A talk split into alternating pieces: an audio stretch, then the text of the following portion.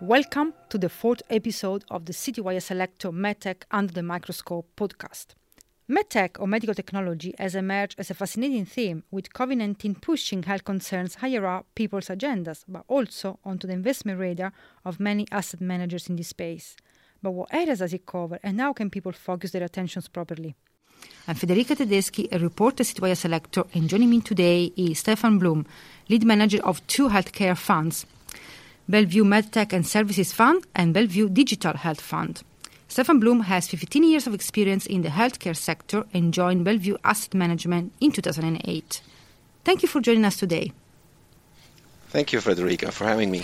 How would you describe the main healthcare trends today compared to the main topics when you first venture into the healthcare sector? What we have seen lately, the last few years, is digitalization finally entered the medtech, but also the general healthcare space.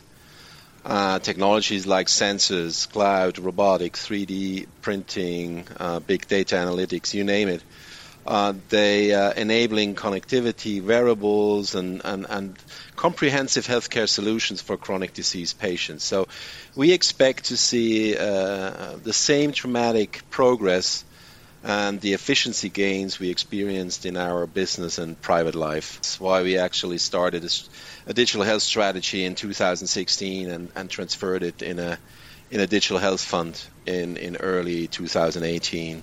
From the investor side, the tide changed around 2017. Since then, we have been seeing uh, increasing interest in, in thematic approaches, and uh, as I said, we started medtech in the 95, and but in our Bellevue Asset Management, we also have biotech for for early 90s as well.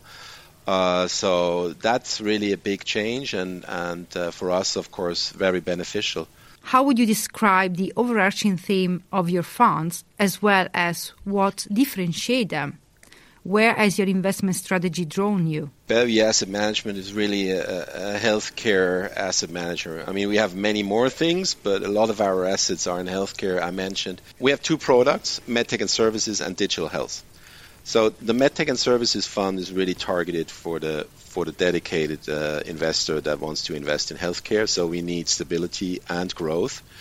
So we take large cap, mostly large caps. We combine medtech and services. They are not so, not 100% correlated. So we get uh, um, lower risk and, and, and many more attractive investment cases. Uh, and that also gives us a, a, little bit of extra budget to invest uh, partially in, in very fast growing um, medtech and services and digital health stocks. Digital health uh, fund, it's all about growth. It's uh, so you we invest in exponential growing digital health companies that are market leaders, uh, not just in terms of innovation but also in size and scope and. And so the investment risk there is, is, is managed by diversification, that we invest in well financed uh, companies um, and, and the sector is really uh, has, has a lot of typical healthcare related uh, positive attributes because it's non-cyclical like healthcare, uh, even in digital, and there are really high barriers to entry in the sector, and, and that's what we lo- love because it's regulated. And how would you comment on some of your top holding within each fund? MedTech, as I said, uh, MedTech and services, typically we take uh, large caps, uh, diversified companies in itself, like Abbott, market leader in diagnostics, in medtech, in uh, clinical nutrition, uh, branded generics, uh, very uh, well-run company, great management. They really stick to the strategy, don't make funny things. Uh, and so this is really and, and, if you look at the total growth, they grow uh, on the top line with seven to eight percent, which is pri- uh, quite sizable. An MSCI World top line growth is is around three four percent. Uh, on the index side, so this is above average growth. United Health, biggest insurer in uh, private insurer in the U.S., uh, benefits from from from growth trends that the government is basically uh, running or uh, that there are some add-on products for for managed uh, care for sorry for uh, Medicare, uh, Medicare Advantage for the elderly people, for Medicaid for the less, uh, lower income uh, population, and then in in the digital health fund, we we focus on on more on the faster growing companies like Dexcom or Shockwave. So basically, Dexcom is a continuous glucose measurement sensor um, that's uh, substituting the, the finger uh, bricks and, and the stripes and that you put into um, devices to measure your blood sugar level. You briefly touched on the fact that within the investment space, the medtech sector is somehow more stable than other areas.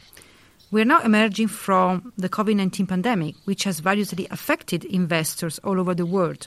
But has COVID 19 actually changed your approach to medtech investment? And if so, how?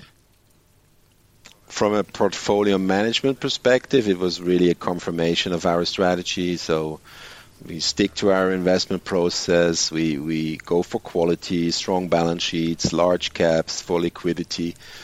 That all helps uh, in, in a difficult market environment. And for digital health, of course, it was like a huge catalyst because all the, effic- uh, the efficient digital uh, uh, technologies were used heavily, and they were the, the only access to the healthcare system. Uh, and and now, uh, yeah, the, the digital health companies they achieved in one year what otherwise would have taken them three years. I've got some interesting data about an event you attended in January. I'm referring to the online global JP Morgan Healthcare Conference on Prescription Drugs, which is one of the most important conferences in the healthcare space.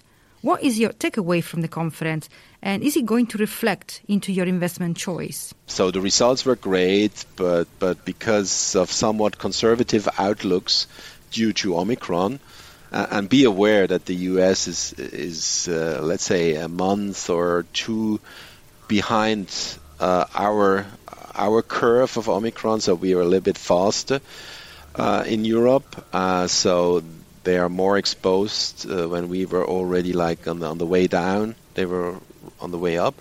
So so the outlooks were a little bit conservative. So so we, we haven't seen the usual big share price increases in January. Okay. Now we'd like to move to a slightly more personal question.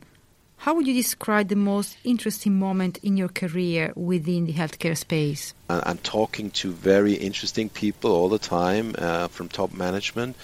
I mean, it's uh, it's an absolutely great job, and, and I think uh, I, yeah, I, I really like it, and, and I'm now with the company 14 years, and I, I could really think of doing that job forever. Uh, and being a global investor shows you basically that, yeah, the world is much bigger than your own environment, and you have to be open and, and see the big. Also, you also have to think bigger than. Uh, maybe that's something special for us Swiss people because we are a really small country.